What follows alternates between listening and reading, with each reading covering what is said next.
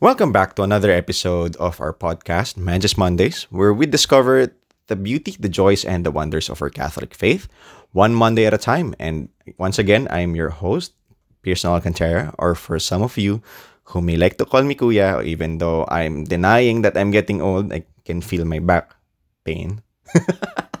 Just kidding. Kuya Pearson. Anyways, um, I hope you're having a good Monday or great Monday to uh, wherever you are in the world right now. Yeah. Anyways, no. So right now we are going to answer a question that's very close to my heart. Why do we serve? Why it is, why is it that we are doing whatever it is that we're doing? No. Bakit natin ginagawa yung mga ginagawa natin ngayon? Because uh, just a little background, know. I'm currently serving as a household head for the CFC Singles for Christ here in Toronto, Canada.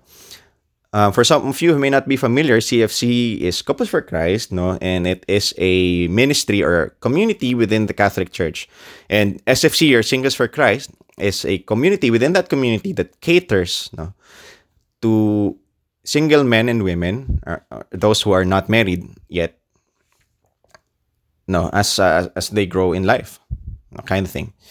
Okay, so that's that. Anyways, I'm household head, or for some of you who may be fam- more familiar with the term cell group leader, parang ganun din. It's like the same essence in a way. Yun. So I'm currently serving as that, and I believe some of you are who are listening right now are serving in similar capacities.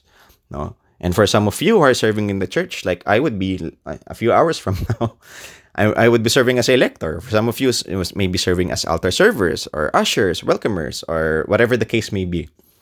But what why is it that we are doing what we are doing?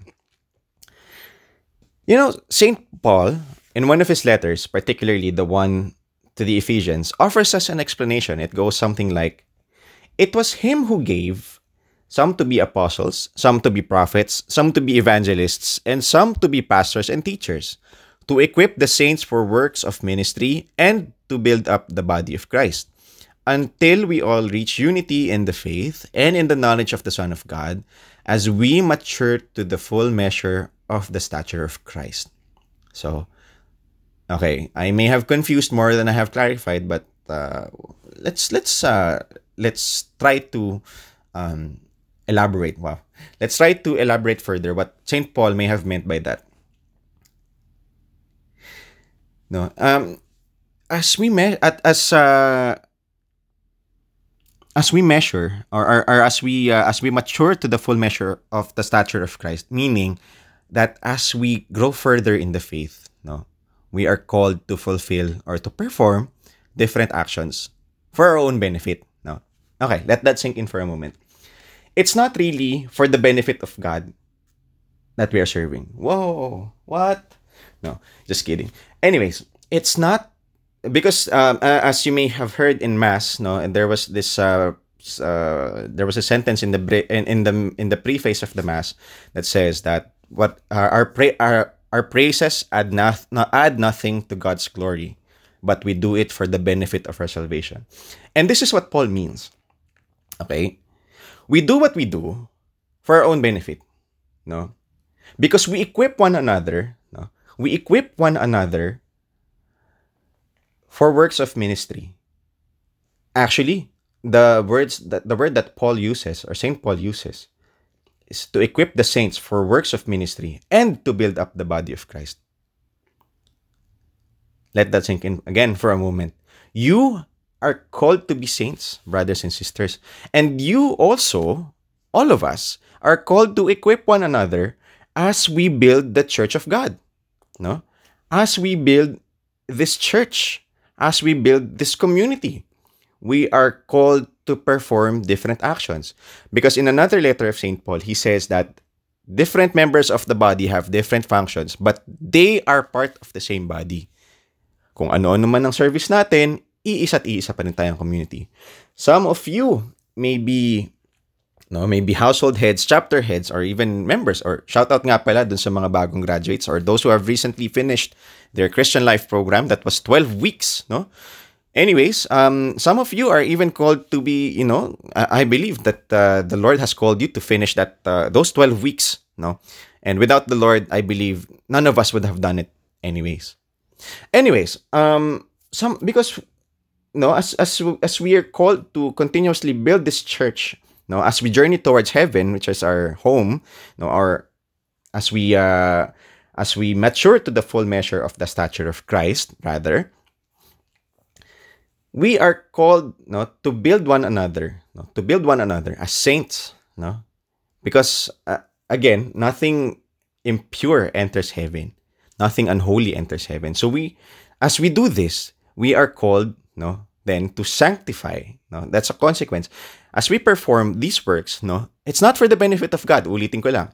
It's not for the benefit of God because God is already great, no.